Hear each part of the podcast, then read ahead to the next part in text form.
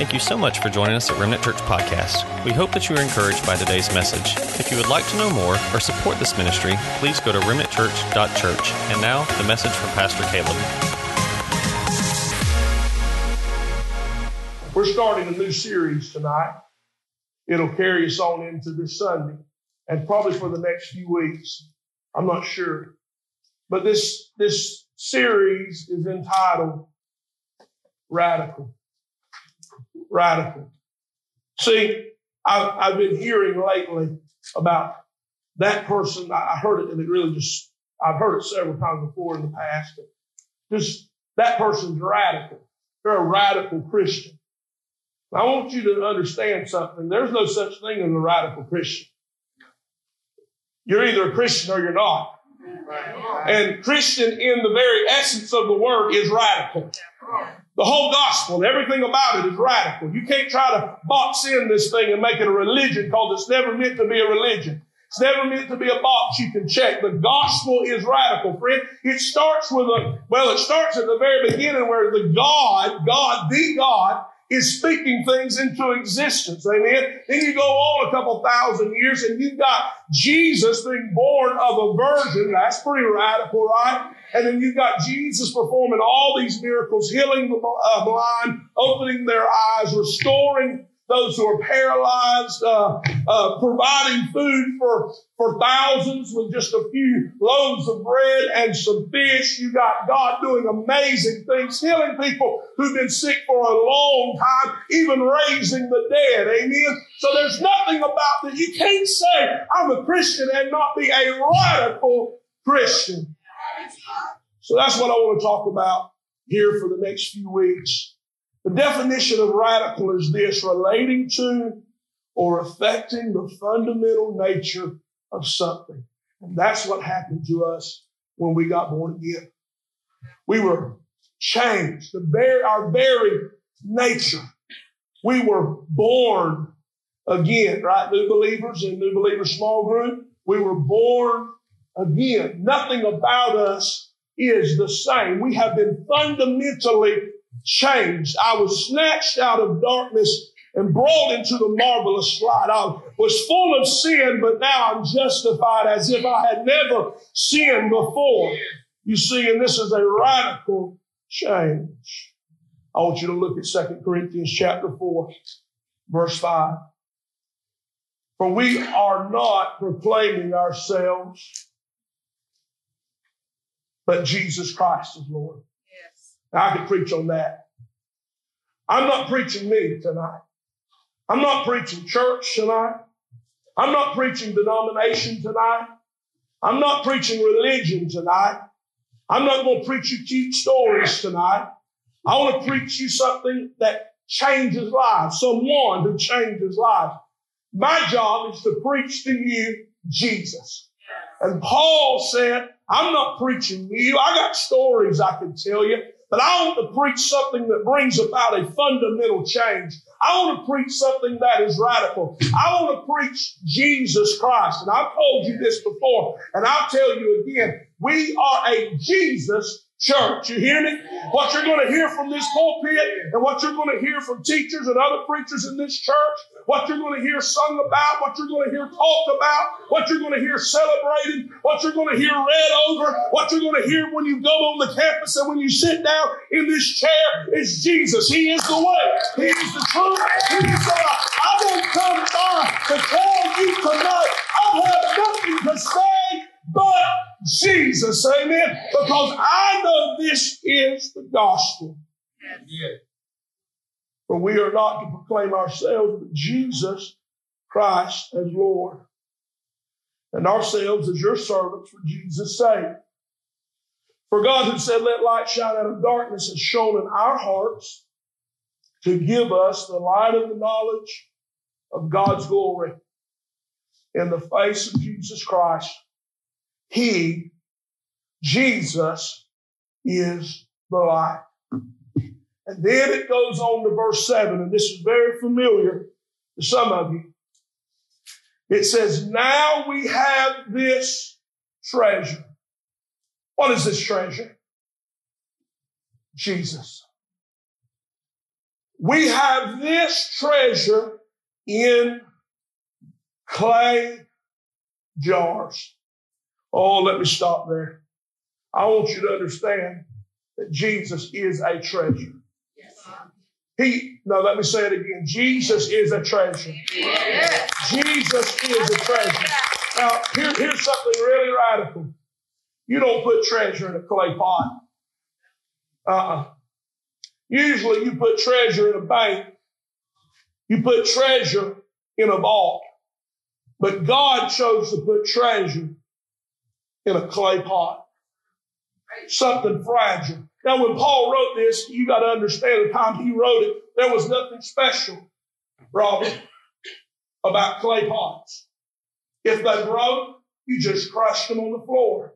No reason to try to save them. No reason to try to keep them. It was cheap. It's mud. make it over again. It, it, there was no nothing special about clay jars. And this, friend, is the, the, the message in this. Me and you, without Jesus, without God, have no value. I have, I've had people tell me, Pastor, sit down in, in my office and say, I don't, I, I don't feel like I'm worth anything. I feel like, you know, I've been talked to, maybe it's a bad marriage, maybe whatever, and I've been talked, listen to me now, listen to me. I've been talked down to, and I, I've been treated so bad that now I feel like I don't have any worth. I got five radical points I want to share with you. Not, not five, not ten. Five. five radical points that I want to share with you. And this is point number one right here. Value was given to us by God when He gave us the life of His Son Jesus. You won't have, yeah, go ahead and give God praise. You want to know, you want to know your value and your worth? Jesus said, God said, while you were yet a sinner, I gave my son Jesus to die for you value was set, the price was list, list, uh, listed when God gave you his son. What are you worth? What is your value? Hear me, hear me. When you wonder what your value is and what your worth is, I want you to think about the cross. When you wonder if you're worth it and what's your value, I want you to think about the crown of thorns uh, that was upon the head of Jesus. When you wonder how much am I worth, I mean, really, should I just, you know, uh, does anybody care about? I want you to think about the whipping post that Jesus was tied to. When you wonder what's my value, I want you to think about the treacherous climb that Jesus took up the hill of Golgotha. When you wonder what your value is, I want you to think about the instrument of death, the cross that he laid upon with nails in his hands and in his feet. When you wonder what your value is, I want you to think about the lashings that he took when at the Roman guard's whip with a cat of nine tails ripping at his flesh flesh. I want you to, when you think about what your value is, I want you to think about Jesus. I want you to think about his sacrifice. You're worth it. Not because I said it. God didn't need you. He didn't have to have you. He wanted you. Friend, that's radical that the God who has enough power, all power, to create the universe and galaxies with just speaking it, causing the oceans to come this far and say, That's it, get back in the ocean.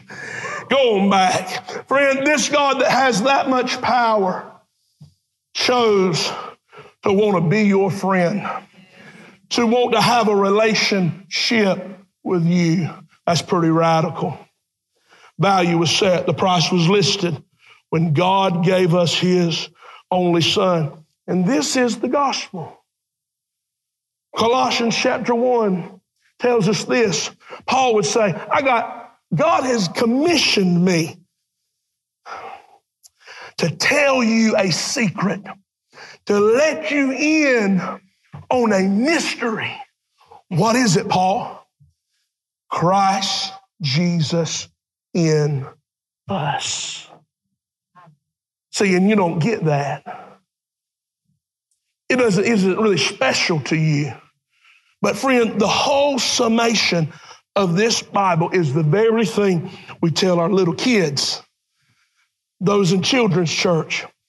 You can ask Judah. He done this at a at an he's he's almost two now, but I believe at a, probably a year, maybe earlier than that. I'd say, Holly'd say, "Where's Jesus?" And what? What's that? In, we say, "In my heart." But Here's the facts. Sounds cute, but it's the truth. Jesus, the Creator, the Redeemer, our Savior, our Lord, our King lives on the inside of us. Oh, I think about, you know what? You think about those stories of, uh, let's think of one. Um, Daniel in the lion's den, that's a pretty bad one, right? Where they throw Daniel in the lion's den, and surely the lions are going to rip him apart.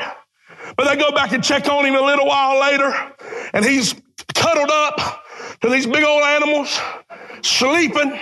God's done gave them Holy Ghost locked jaw. They can't open their mouth. Their stomach's full like they just ate, and they can't do nothing with Daniel. Friend, that's a great miracle, right? Yeah. What about the one where the Israelites come up to the Red Sea and they don't know what to do? They don't know where to go. And the enemy is right on their tracks, right behind them. And God splits the sea, puts a wall of sea on this side, a wall of sea on that side, draws up the ground, friend. They didn't walk in no mud. He soaked, think, when God does something, I mean, He really does it.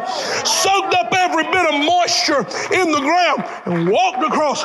Oh, that's a great miracle. I alluded to the miracle of Joshua when the Israelites walked around the walls of Jericho seven times, and then on the seventh time, seven times on the seventh day, and the walls came down so that they could get in and fight the enemy. That's a great miracle. Oh, is there any more? Oh, I like this one. How about Meshach, Shadrach, and Abednego. Every Pentecostal preacher's preached that. And they go into the fiery furnace and they're supposed to die. It's so hot that the soldier that's bringing them into the furnace dies. And they walk in, and the Bible says that King Nebuchadnezzar looks in looks over, trying to find out, well, have they melted away? Are they dead? Who's going to scrape them up? Who's going to get them out of here? Who's going to clean up the mess? And when he looks over, he looks in and he said, How many did we throw into this furnace? He said, Sir, you know how many we throw, threw in. We threw in three. He said, Well, why do I see four men walking around? And the fourth man looks like the Son of God. Hey, that is a great miracle. But the greatest miracle of all Not when you read of prophets like Samson, who takes the jawbone of an ass and kills thousands of men. When the anointing comes on a prophet for a special task, for a special season, that's amazing, but it's not the greatest miracle. The greatest miracle of, us, of all is when someone who is lost Y'all don't want to hear what I got to say tonight. I know I'm boring you. When someone who is lost, separated from God, far from God, the Bible says, who is drawn near by the blood of Jesus. When a sinner goes down and bends his knee and cries out to Jesus, And Jesus doesn't ask questions. Jesus doesn't say, well, what have you done and how much, you know, let me, let me see if I can. No, when you call out on his name and you place your faith in him, a miracle takes place. First Peter chapter, uh, chapter 1, verse 23 says, when you call out on him, a miracle takes place. The seed of Jesus the very seed of Christ comes in side of you. Jesus takes up residence in you, and your spirit is made brand new. And this seed, he trades a corruptible seed for an incorruptible seed that shall not perish, will not fade away. This is salvation. That's radical, ain't it? Jesus living on the inside of us. Here, and this is cool too. And I'm doing bad now. It's 749. Because I've got one point. One day I'm going to be a good preacher. And I'm going to be able to write a lot of notes and follow them. And so he puts this seed in us. And the, the beautiful thing about this is you can't get any closer to God than Jesus being in you. No more than a mother who has a baby inside its womb, and the mother goes this way, and the baby says, No, I'm not doing that today. I'm going this way. Can't happen, can it? And that's what I'm telling you. That's how close you are to God right now. You're not right up ne- like y'all are snuggled up to each other. New York. y'all real snuggled up, cozy together. Y'all are pretty close, but guess what? There's something closer. Jesus said, I'm not right beside you. I'm not, I'm not snuggled up to you. I'm on the inside of you. That, that's why he says, I'll never leave you nor forsake you because I'm in you. That's the great mystery of Colossians chapter 1. That's radical. Let me continue. It says, Now we have this treasure in clay jars so that this extraordinary power, not of ourselves, because clay jars are fragile. And that's speaking of our lives. The flesh, fragile, weak. But see, I'm noticing something that the strength is not about the outside. The strength is because of what's on the inside. Listen to what it says. We are afflicted in every way, but not crushed. What a, me- a clay pot's easily crushed. But there's something on the inside of this clay pot tonight, you see. An extraordinary power. He says, We are afflicted in every way, but we're not crushed. We're perplexed, but not in despair. We're persecuted, but not abandoned. We're struck down, but not destroyed. Anybody listening to me tonight? You see, let, let, me, let me tell you, point number two, here it is, point number two. The source of our strength can be found on the inside. Let me tell you something. You look at a house that's went through a hurricane or a tornado, and you don't look at the house and think, wow, that house is so strong. I guess it's so strong because of that real good paint that they put on the outside of it. Or maybe it's the vinyl on the outside. Maybe it's that, ex- no, friend. What makes the house strong? I'm preaching now. What make I'm preaching? What makes the house strong is not what's on the outside. What makes the house strong is what's on the inside. So I hey, so I can be pressed but not crushed. I can be perplexed but not in despair.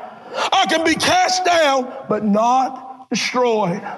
Why? Because my strength is not of myself, it's not of my flesh. It's not of my works. My strength is on the inside. Hebrews chapter 11, verse 3, you can write it down because they're not going to put it up on the screen because I told them not to.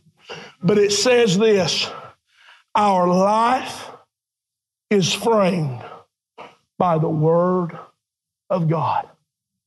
You know what makes the house strong? It's not the exterior, it's the framing on the inside. And I'm telling you this tonight that on the inside of me, I don't I may not look like much to you, and that's okay. And I may not sound like much to you, and that's fine. But the best of me, you cannot see. The best of me, are you listening? Is on the inside. He said, Our lives, our lives are framed by His Word. And I'm reminded in John chapter 1, verse 14, it says, Jesus is the Word made flesh. What is my frame? What is holding me together? What is my strength? Jesus Christ. Let's go on. We always carry the death of Jesus in our body. That's verse 10. So that the life of Jesus may also be displayed in our body. For we who are, who, uh, excuse me, for we who live are always being given over to death for Jesus' sake so that Jesus' life may also be, be displayed in our mortal flesh. So then, death is at work in us, but life in you. And since we have the same spirit of faith, that's us, in keeping with what is written, I believed, therefore I spoke, we also believe. Therefore, we speak. Let me say this.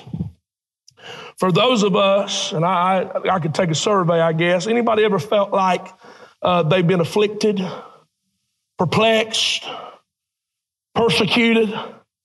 You ever felt cast down? You know never had any problems. Let me ask you again. You ever felt cast down? You ever felt like perse- persecuted, talked about, ridiculed, cast down? Felt like you've been perplexed, didn't know what to do? Guess what? You're still here.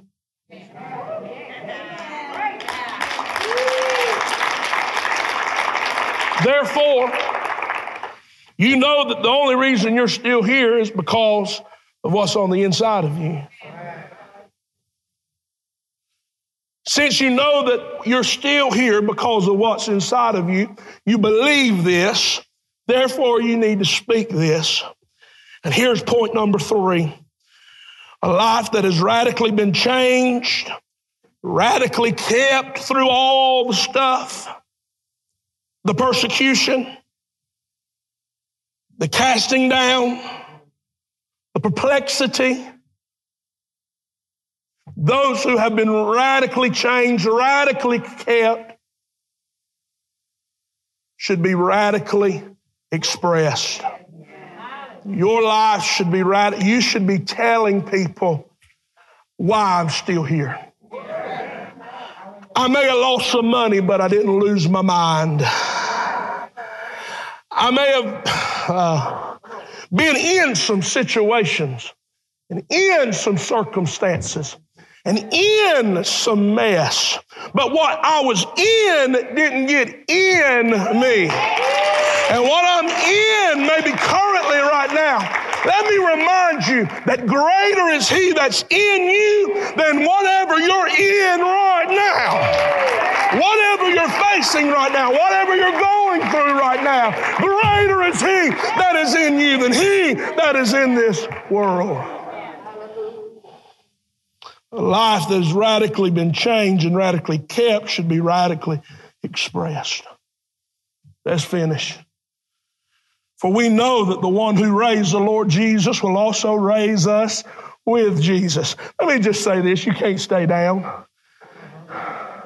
Psalms chapter 34, verse 19 says, Many are the afflictions of the righteous, but he delivers us from them all. You hear me, church? I'm telling you tonight, for we know that the one who raised the Lord Jesus will raise us with Jesus, present us with you.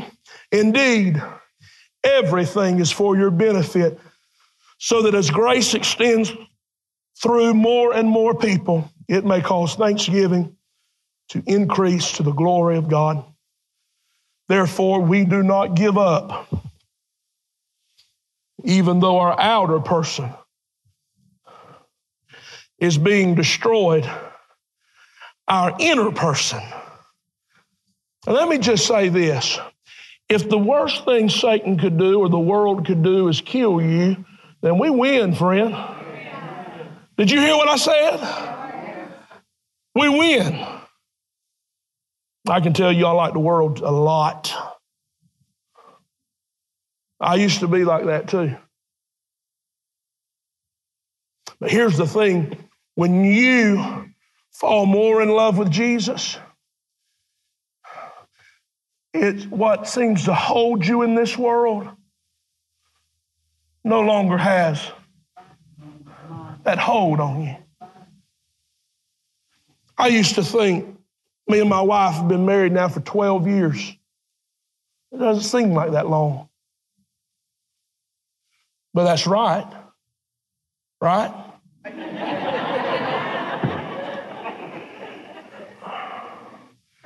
We've been married 12 years, and I used to think, oh, Lord, and I still do think this, how amazing she is, wonderful she is.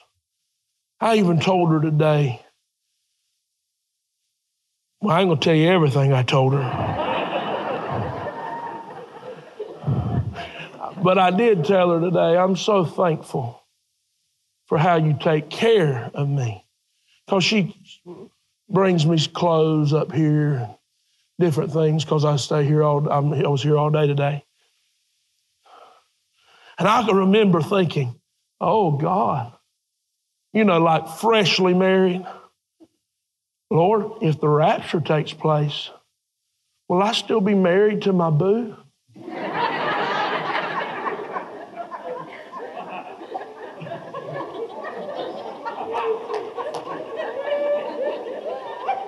New York? Will I still be married to her? What I've learned through those 12 years as I've fallen in more in love with Jesus and more in love with her. Heaven doesn't even compare. As much as I love her and care about her, I don't know what it'll be like. I don't know what it'll sound like. I don't know exactly what it's going to look like. But I'm told in the book of John, John chapter, uh, first book of John, I think, I don't know what I'll be like, but I know I shall be like him. And I've, and I've come to a place in my life where I want that more than anything. You see what I'm saying? The, nothing in this world now compares to what the world I'm going to. Y'all ain't ready for that, so. Therefore, we do not give up, even though we're fighting a battle. Though our outer person is being destroyed, our inner person is being renewed day by day. And then catch this now. For our mo- momentary light affliction. And some of y'all are thinking, wait a minute now, I, what I'm going through ain't light. But compared to where you're going, it's nothing. Ear, ears have not heard, eyes have not seen, ears have not heard what is prepared for those who love the Lord. For our momentary light affliction is producing for us an absolutely incon man, listen to these words an absolutely incomparable, eternal weight of glory. Woo! Hallelujah. What I'm facing right now does not, my desk right now, where I'm at, does not compare to where I am going. Hallelujah. And let me just say this tonight. The Bible says in Galatians chapter 6, what you reap, you shall sow. But then it goes on to say, if you reap in the Spirit or sow in the Spirit, you reap life. There's a guarantee here. What we reap, we sow. But you know what is in between reaping and sowing? Growing. Right now, you're growing. Right now, you're falling more in love with Jesus, more in love with God. You're shaking off this stuff. The world is, just doesn't mean as much to you. You're not fretting over who the president's going to be, or you're going to go and vote, and then you're going to say, and let me just say this it takes more faith. This, I'm leaving now my message for just a second. It takes more faith to accept the will of God than to pray how you want things to turn out. Amen. Oh, that don't sit well with some of my friends. But I'm not your TV preacher. You can go listen to your TV preacher, but I'm not him. It takes more faith, more trust to say, God, this is what I'd like to happen. I'm believing for this, God. But at the end of the day, I'm trusting you with my life.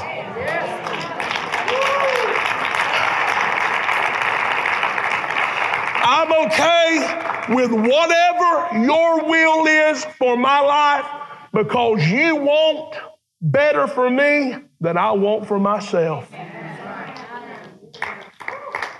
Oh, maybe that's what it means to, my, to our Pentecostal believers. Maybe that's what it means when it says, when you don't know how to pray, the Spirit will pray. Because my flesh cannot say, Your will be done, God. I'm teaching something now. Your will, my flesh can't say that. The Spirit of God has to say that through me. At the end of the day, I know you know what I want, I know what I want, but at the end of the day, I want what you want. Okay, back on track. For our momentary light affliction is producing for us an absolutely incomparable eternal weight of glory. Listen now. So we do not focus. This is the instruction. We do not focus on what is seen, but on what is unseen. For what is seen is temporary, but for what is unseen is eternal. Hold on, hold on. Point number four, radical point number four. If all you see is what you see, then you will never see all there is to be seen. That was a lot of seeing. If all you see is what you see naturally, then you will never see all there is to be seen. If all if it's, if you can only look as far as your current situation, your current circumstance, your current issue, if you can't see past that, you know the Bible says we we walk by faith and not sight. My, what I believe is more of a reality than what a doctor tells me. What I believe is more of a reality than my bank account.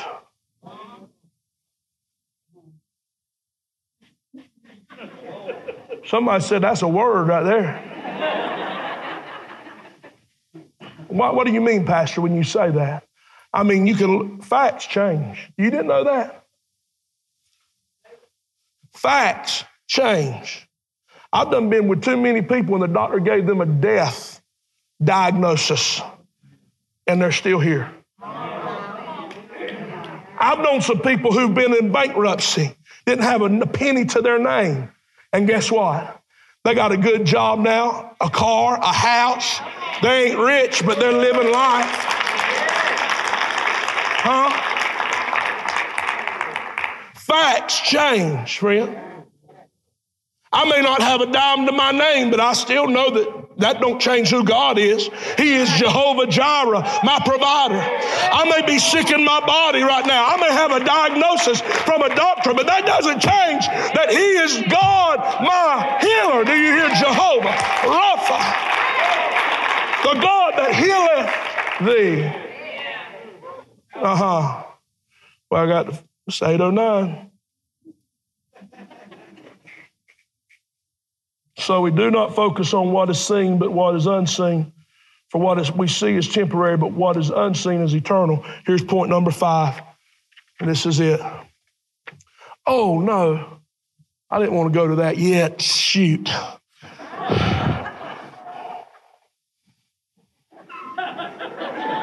but it's good, ain't it? But it, there you go. Thank you. Thank you, Billy. Thank you. Let me say something really radical right now. Did you know there's spiritual warfare going on? And if God would pull up the curtain, pull back the curtain for you to see exactly what's going on with believers and unbelievers in the spiritual realm, it would blow your mind. There is great spiritual warfare going on, and I'm fixing to just shine a little light on how, Satan's working right now. He's always worked that way. For the unbeliever, we're told already, we know this, that he comes to steal, to kill, and destroy. That's for the unbeliever. Death, theft, and annihilation is what I wrote up under that. But for the believer, he uses a different tactic because he can't do anything with your soul, you see. You're kept by God. He can't kill you, he cannot destroy you. Not as a believer. But you know what he spends the rest of your life doing? And you better hear me, because a bunch of y'all are right here. You say, Pastor, I wish you wouldn't say that. You don't, you don't know where I'm at. You know God called me to be your pastor, right?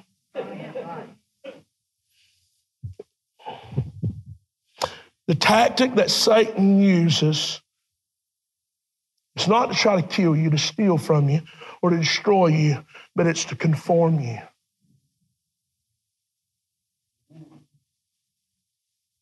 Point number five. Since Satan can't do anything about our soul, he will try to influence our goals. What are you talking about, Pastor?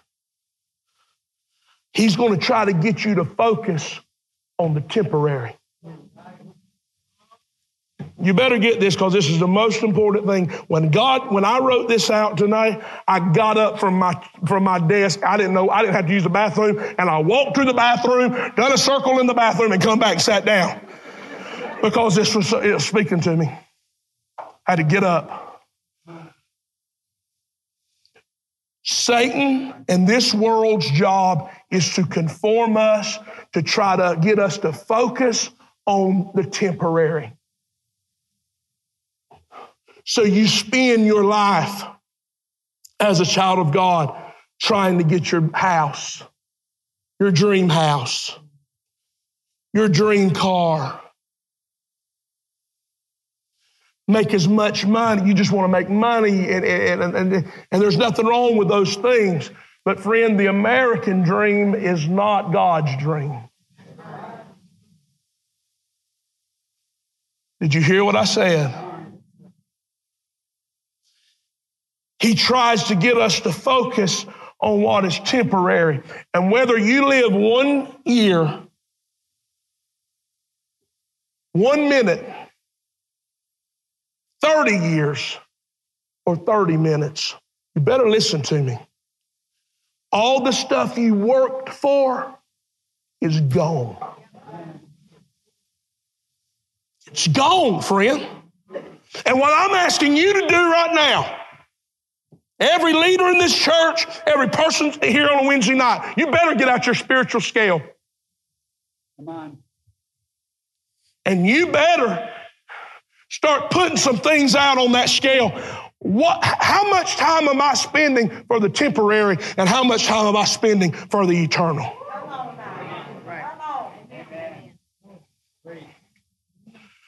A pastor, his name's J.D. Greear. He's actually the president of the Southern Baptist, whatever, people. I guess, I don't know, convention. He's writing a book, and I, I, don't, I've not read the book. I don't know anything about the book, but on the front cover of the book, it's about how you'll spend your life, what God's given you. And he, on the cover of the book, it says this. He says, I'm going to preach the gospel, die, and be forgotten. And I thought about that. I thought, boy, that's kind of sad. And then I, couldn't get away from it. Preach the gospel, die, and be forgotten. And then I thought about great grandmama Wheeler and some of my grandparents, Nanny. I, I began to think about people that my daughter or my son won't ever know. So then I began to think about my life. I'm three generations from being completely and totally forgotten. The nice house, the money you made, the promotions that you spent time away from your family to try to get. You sacrificed your family for stuff you could, that just goes through your hands like sand. It's all gone. Three generations, Nobody, nobody will go see you, visit you, even though you were born. You'll live, die, and become forgotten. And I said, That's terrible. But then I began to think about it. But not if you preach the gospel. Because that, I'll be forgotten but every seed I sowed, every person I told about Jesus, every time I served somebody, every time, every time that I got down by my daughter's bed and laid my hands on her head, even when I didn't want to, laid my hands on her head and prayed with her and spoke life over her, that won't be forgotten. Why? Because God is keeping a record of that, you see. The time I grab my wife's hand and we pray, that will last forever. The time I, I'm, I'm, I'm not talking, when I say preach the gospel, I'm not talking about standing behind this pulpit. Every one of you are called to preach the gospel. If you don't open up your mouth and tell people about what God has done in your life, you are wasting the miracle. God has called you to preach the gospel. Preach it on your job. Love people. Serve people. That's why we say save people, serve people. You don't have to just serve him in here. You go out and let love not just flow to you, but flow through you. Do you hear me, church? I'm preaching this with urgency because I feel it in my spirit. You better get out the eternal scale. You better get out your spiritual scale and begin to weigh. Where am I spending my money?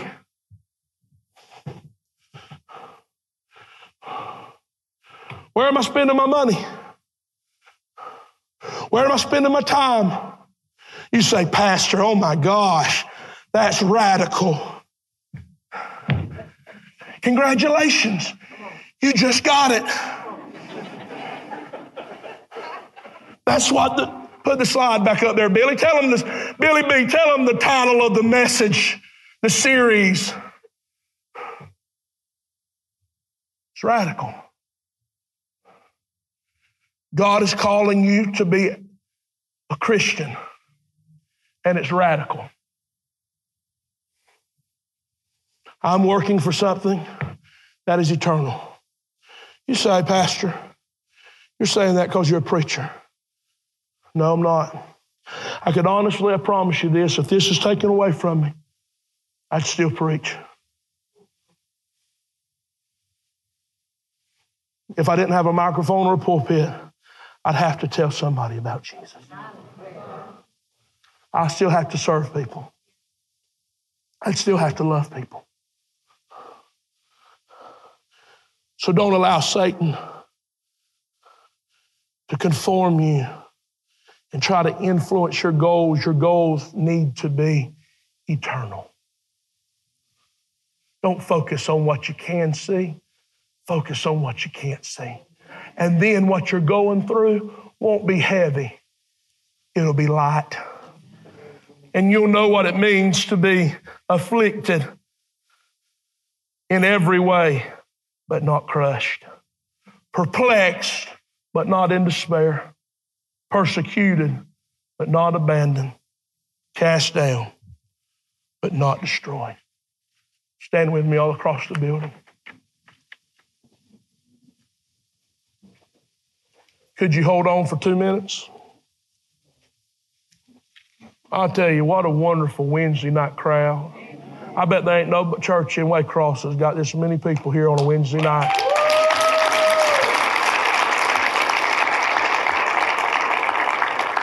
And that's, uh, that's bragging on you, but that's not bragging on the statement because it's not good. You understand what I'm saying? I wish every church was full on a Wednesday night or any time you open the doors.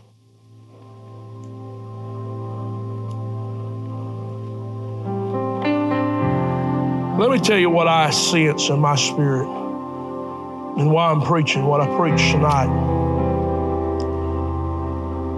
And it's simply this there's no better time than right now to preach the gospel. There's so much unrest, you see. And the church always thrives in persecution. Did you know that?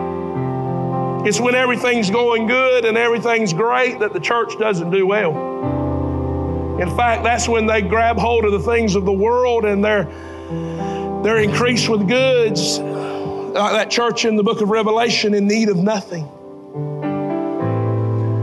The church, and I'm not talking about the building, I'm talking about the church.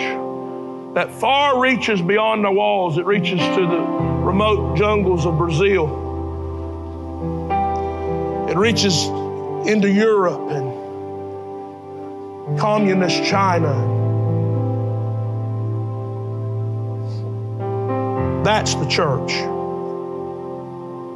And it's for America we're in a fine position to take much ground for the kingdom of God. I'll just be real with you and honest. Most of the time, I have no clue what I'm doing. When it comes to church, whatever running a church means. Um, when COVID came, I probably, along with every or most other pastors who care, was depressed. I'd never not been, I never missed church. And then as a pastor, not being able to assemble together, I just couldn't figure it out, Bill. I'm just trying to make sense of it all. And grasping on the straws, it was, it was, it wasn't good. And then it was actually even worse when we came back and there was not many people at all. And you say, well, you shouldn't think like that, Pastor. You, you ought to be, just shut up. Know, come on. You know, I ought to be like you. Is that what you were trying to say? Yeah, okay. We all struggle. You let them tell you your job or something was not for sure, you all had worries. Because you didn't you ain't never been through it before. My worry was different than your worry, but we all had worries because it was unknown. But I started thinking, really, really, when I started seeing the church, not at Remnant Church, but the, the church as a whole. And I started thinking about, well, I don't have no clue what God's doing on the other side of this world. And it's not all about me. And it's not all about the American church. And it's not all about 3205 Memorial Drive. And I begin to try to embrace the fact that God's got a humongous plan and I'm just a little piece of it. And so are you. And then I read in the book of Mark, it says, there's going to be wars and rumors of wars. That means unrest. There'll be famines. That's been going on already. Just because you hadn't had a famine, there's children in Africa that don't know where their meal's going to come from. All they know is famine.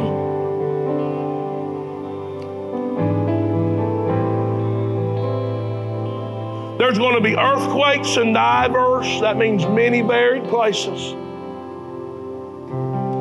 The love of many will wax cold. I'm seeing that. But then towards the end it says, but the gospel. Oh, this is what got me all fired back up. But the gospel is Jonathan, Sam, you're part of it. He, Josh, Pastor Sam, New York, Holly, Jane, Bill, Charles, Monica, Daryl, Heather. I could go on and on. We're all part of it. When you see all these things going on, get ready because God is opening a door for the gospel to cover the whole world.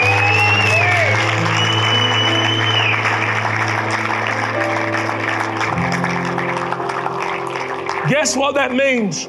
That means that it's got to be more. I got we got to have people sign up to be commissioned or to fulfill the commission.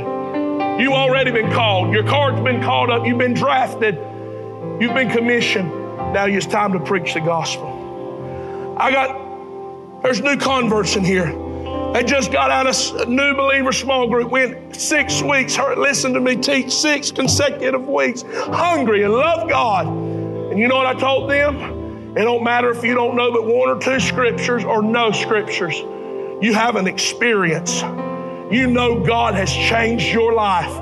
You could you are the greatest evangelist.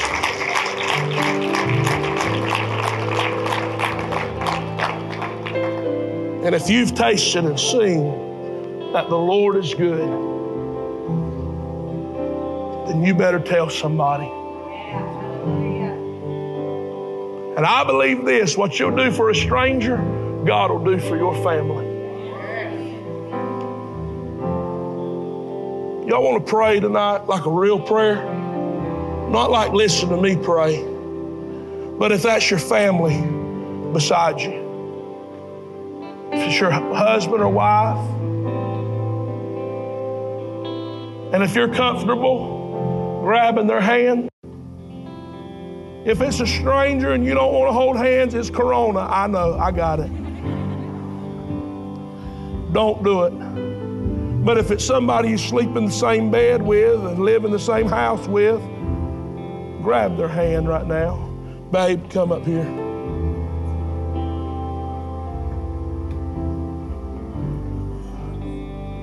Come on. I want you to grab their hand.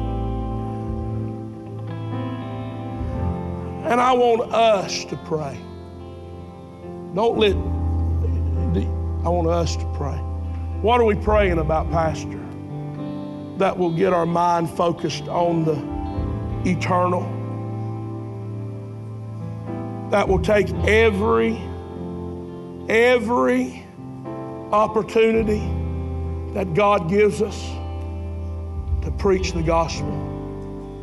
You don't preach it like I preach it, you preach it like you preach it. But it's the same message, just a different method. Are you ready? Let's pray. God, oh Jesus.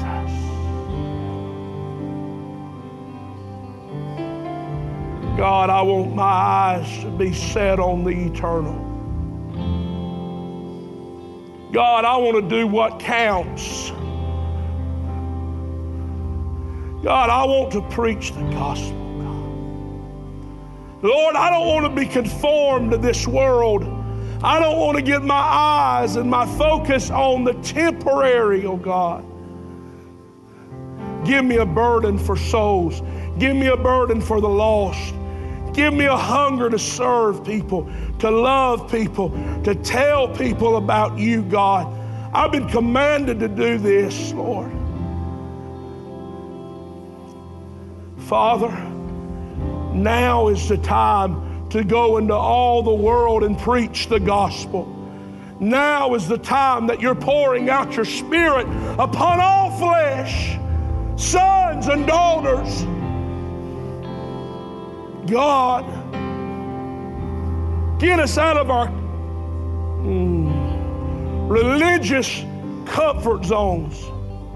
There's people in this church right now and they're playing church. They're just playing church. Leaders playing church. It's time to quit playing. You don't read your Bible. You don't pray. You don't seek the face of God, and it's not okay. Help us, God. Help us turn to you, Lord. Help us get back to a place. Help us see the day and the hour and the time that's approaching. We repent, God, of lukewarmness. We repent of complacency and conformity. And we set our eyes back on you, Jesus. And I know this, God, if we'll set our eyes on you, if we'll make our belief and our faith resolute, if we'll keep our message sharp, God, if we'll make it all about you, you'll send us the broken and the hurting, the dying, the addict, the prostitute, the good old boy, the self righteous, the religious. You'll bring them here, God. And Lord, they'll, they'll be drawn by your presence and spirit. I pray for our families here at Remnant Church. God, strengthen marriages, strengthen homes, families. For the single mom who's trying to do it all themselves, may they realize they've never been by themselves. May they pull from your strength.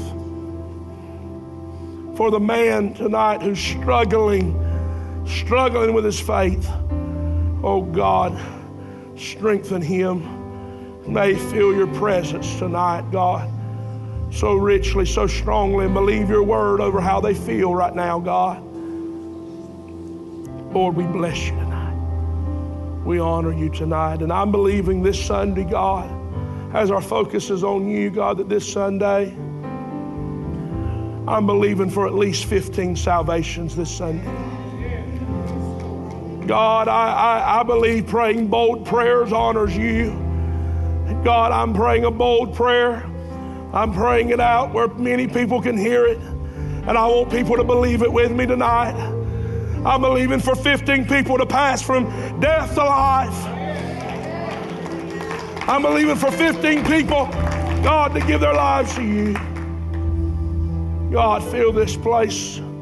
Fill it full with hurting people. Fill it full of people who love you, who are called by you. And God, we give you praise and glory for it all in Jesus' name. And everybody said, Can you give God a shout of praise tonight? Did you enjoy the Word of God tonight? Did God move in your heart life tonight? I love you. I'm praying for you. There ain't nothing you can do about it. God bless you. See you Sunday and bring somebody with We hope that you were encouraged by today's message. If you were, please feel free to share on social media, subscribe, or leave us a review. We can't wait for you to join us here again.